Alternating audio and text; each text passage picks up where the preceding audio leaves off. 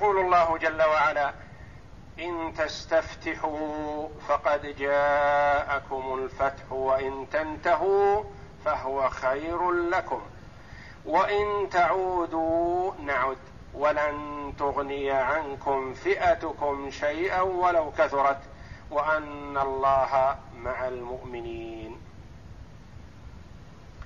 إن تستفتحوا فقد جاءكم الفتح ما المراد بالاستفتاح هنا؟ الاستفتاح يطلق على الطلب والدعاء. وطلب النصر ويطلق على طلب الحكم. يطلق على طلب الحكم. ربنا افتح بيننا وبين قومنا بالحق. افتح بمعنى اقض بيننا وبينهم. إن تستفتحوا تستقضوا الله. يعني تطلبوا من الله أن يقضي بينكم وبين عدوكم من المؤمنين. أو إن تطلبوا النصر وتطلبوا الظفر فقد جاء ما تطلبون لكنه عليكم لا لكم. الخطاب لمن؟ للكفار. إن تستفتحوا فقد جاءكم الفتح. جاءكم الحكم الذي حكم الله به وهو حكم عليكم لا لكم. أو جاءكم ما تطلبون. وذلك أن أبا جهل حينما أراد أن يخرج لمحمد صلى الله عليه وسلم هو ومن معه من المشركين جاءوا وتعلقوا بأستار الكعبة المشرفة. وسألوا الله بأن ينصر أعلى الجندين وأهدى الطائفتين وأعز القبيلتين. طلبوا من الله النصر للمحق على المبطل وكانوا يعتقدون بجهلهم وضلالهم أنهم المحقون لأنهم سائرون على منهج آبائهم وأن الذي خرج عليهم وعلى معتقداتهم مبطل. قال قائلهم اللهم أقطعنا للرحم وأتانا بما لا نعرف فأحنه الغداة أي أهلكه. الله جل وعلا استجاب لهم هذا الدعاء وأهلك الظالمين. ونصر المطيعين. إن تستفتحوا فقد جاءكم الفتح. وإن هذه ماذا نقول عنها؟ هي شرطية. إن تستفتحوا. تطلب النصر أو تطلب القضاء بينكم وبين محمد صلى الله عليه وسلم. أين جواب الشرط؟ فقد جاءكم الفتح. يعني ما تطلبونه أو جاءكم القضاء الذي تريدونه قضى الله بينكم وبين محمد صلى الله عليه وسلم فنصر محمدا ومن معه وخذلكم ورد كيدكم في نحوركم. إن تستفتحوا فقد جاءكم الفتح وإن تنتهوا فهو خير لكم. تنتهوا عن ماذا؟ عن محاربة النبي صلى الله عليه وسلم وقتاله والوقوف في وجهه. وإن تنتهوا عن فعلكم الشنيع وكفركم بالله وعبادتكم غيره وردكم لدعوة النبي صلى الله عليه وسلم. وإن تنتهوا فهو خير لكم. خير لكم متى؟ في الدنيا؟ نعم. خير لكم في الآخرة؟ نعم. خير لكم في الدنيا والآخرة. فاتباع محمد صلى الله عليه وسلم والاقتداء به والأخذ بسنته سعادة الدنيا والآخرة. سعد في الدنيا لأنه استفاد منها فائدة عظيمة. استفاد من دنياه بعمله لآخرته. وإذا رد دعوة محمد صلى الله عليه وسلم فقد خسر الدنيا وخسر الآخرة. خسر الدنيا لأنه لم يستفد فيها خيرا. وخسر الآخرة والعياذ بالله في نار جهنم.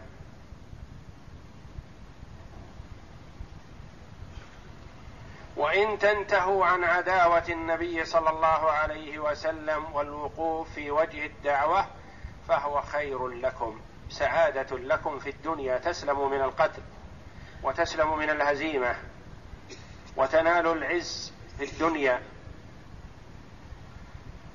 وهو خير لكم في الآخرة بجنة عرضها السماوات والأرض أعدت للمتقين.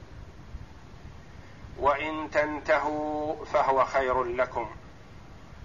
وإن هذه كما مثل التي قبلها إن شرطية وتنتهوا فعل الشرط فهو خير لكم جواب الشرط.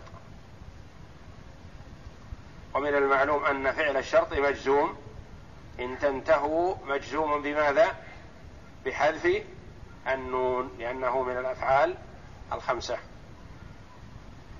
وإن تنتهوا فهو خير لكم وإن تعودوا وإن تعودوا للوقوف في وجه الدعوة الإسلامية وإن تعودوا لعداوة النبي صلى الله عليه وسلم وإن تعودوا لمحاربته صلى الله عليه وسلم وإن تعودوا نعد نعد لنصره. صلى الله عليه وسلم ومن معه. نعد بمثل ما حصل لكم من الهزيمة والقتل والأسر. وإن تعودوا نعد مثل التي قبل هذه إن شرطية وتعود فعل الشرط وجواب الشرط نعد. ولن تغني عنكم فئتكم شيئا ولو كثرت.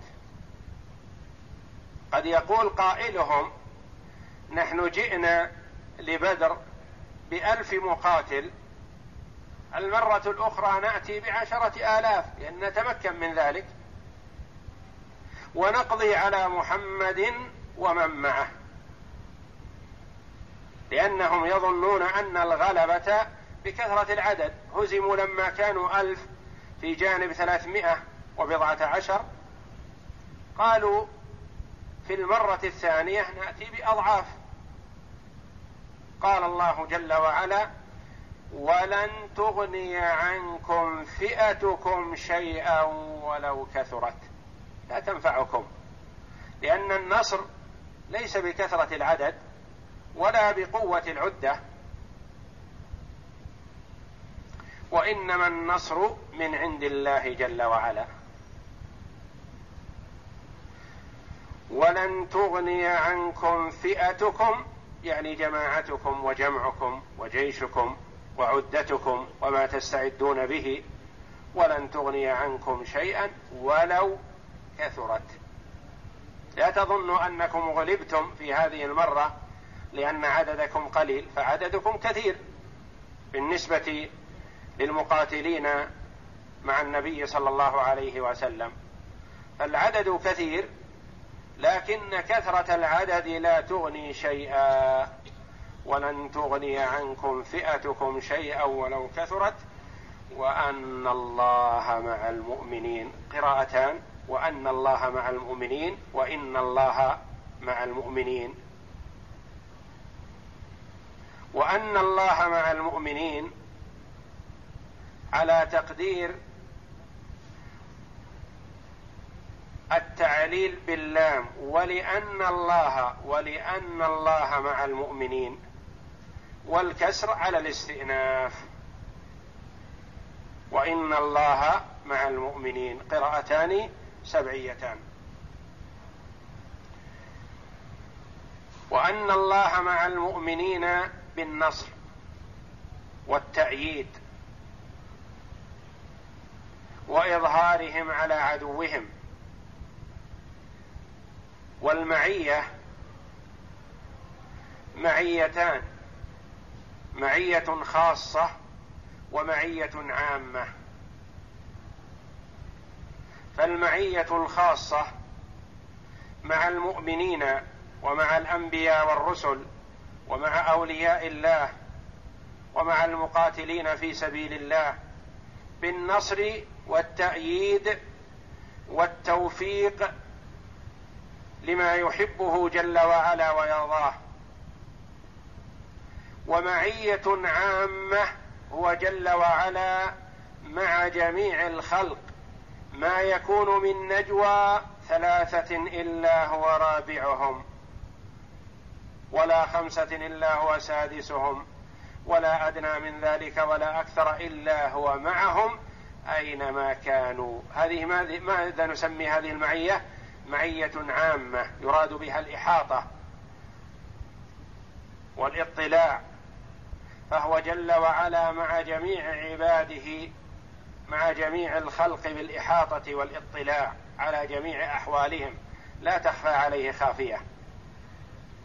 ثم لنعلم أن الله جل وعلا مستو على عرشه بائن من خلقه. ولا منافاة بين المعية وبين علو الله جل وعلا. فالله جل وعلا مستو على عرشه فوق سماواته بائن من خلقه. له العلو المطلق علو القدر وعلو القهر وعلو الذات.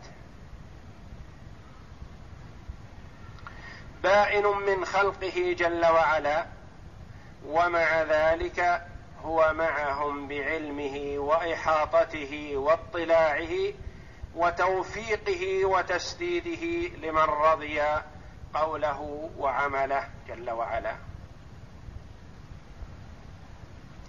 وليست المعيه المراد بالمعيه انه معهم في المكان الذي هم فيه تعالى الله جل وعلا فهو منزه عن مماسة المخلوقين.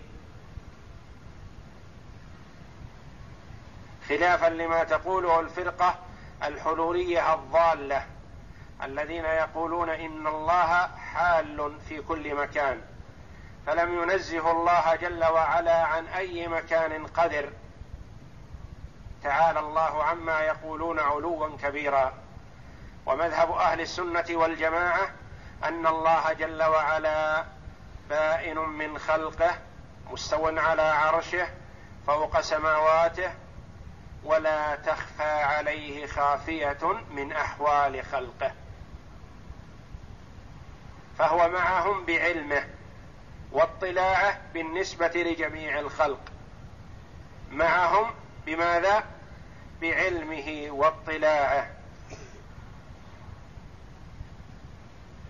ومع المؤمنين بنصره وتأييده وتوفيقه ولطفه وإعزازه لهم. فلا منافاة بين العلو وبين المعية إذا علم أن المعية يراد بها معية العلم والإحاطة بالنسبة للعموم ومعية التوفيق والسداد والإلهام والنصر والتأييد لمن أطاعه واتبع أمره. وأن الله مع المؤمنين. بسم الله الرحمن الرحيم. أعوذ بالله من الشيطان الرجيم. إن تستفتحوا فقد جاءكم الفتح. وإن تنتهوا فهو خير لكم وإن تعودوا نعد ولن تغني عنكم فئتكم شيئا ولو كثرت وأن الله مع المؤمنين. قال العماد بن كثير رحمه الله يقول تعالى للكفار إن تستفتحوا أي تستنصروا وتستقضوا الله وتستحكموه أي وهو أتى رحمه الله بالمعنيين. معنى الاستنصار يعني طلب النصر ومعنى الاستقضاء طلب القضاء. نعم. أي تستنصروا وتستقضوا الله وتستحكموه أن يفصل بينكم وبين أعدائكم المؤمنين. فقد جاءكم ما سألتم كما قال محمد بن سير بن إسحاق وغيره عن وغيره عن الزهري عن عبد الله بن ثعلبة بن صعير أن أبا جهل قال يوم بدر اللهم أينا كان أقطع للرحم.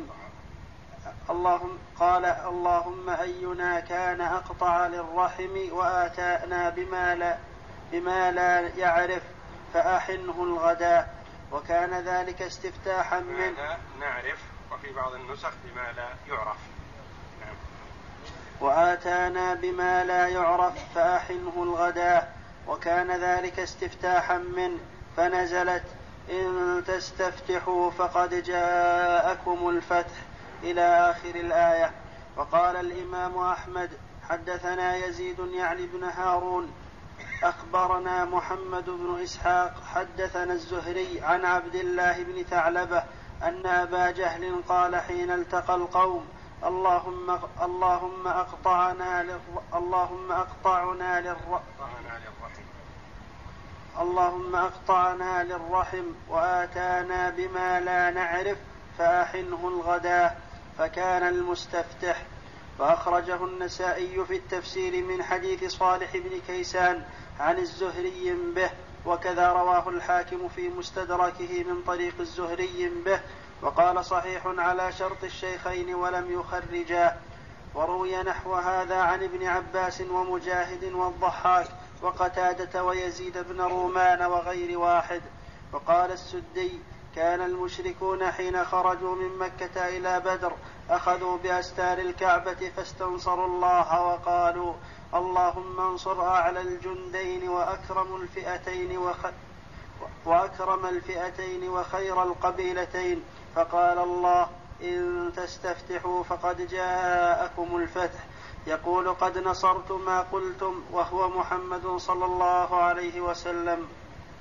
وقال عبد الرحمن بن زيد بن أسلم هو هو قوله هو قوله تعالى إخبارا عنهم وإذ قالوا اللهم إن كان هذا هو الحق من عندك الآية وقوله وإن تنتهوا أي عما أنتم فيه من الكفر بالله وبالتكذيب لرسوله فهو خير لكم أي في الدنيا والآخرة. وقوله تعالى وإن تعودوا نعد كقوله وإن عدتم عدنا معناه وإن عدتم إلى ما كنتم فيه من الكفر والضلالة نعد لكم بمثل هذه الواقعة. وقال السدي وإن تعودوا أي إلى الاستفتاح نعد أي إلى أي إلى الفتح لمحمد صلى الله عليه وسلم والنصر له وتظفيره على أعدائه والأول أقوى. ولن تغني عنكم فئتكم شيئا ولو كثرت. أي ولو جمعتم من الجموع ما عسى أن تجمعوا. فإن من كان الله معه فلا غالب له. وإن الله وأن الله مع المؤمنين وهم الحزب النبوي والجناب المصطفوي.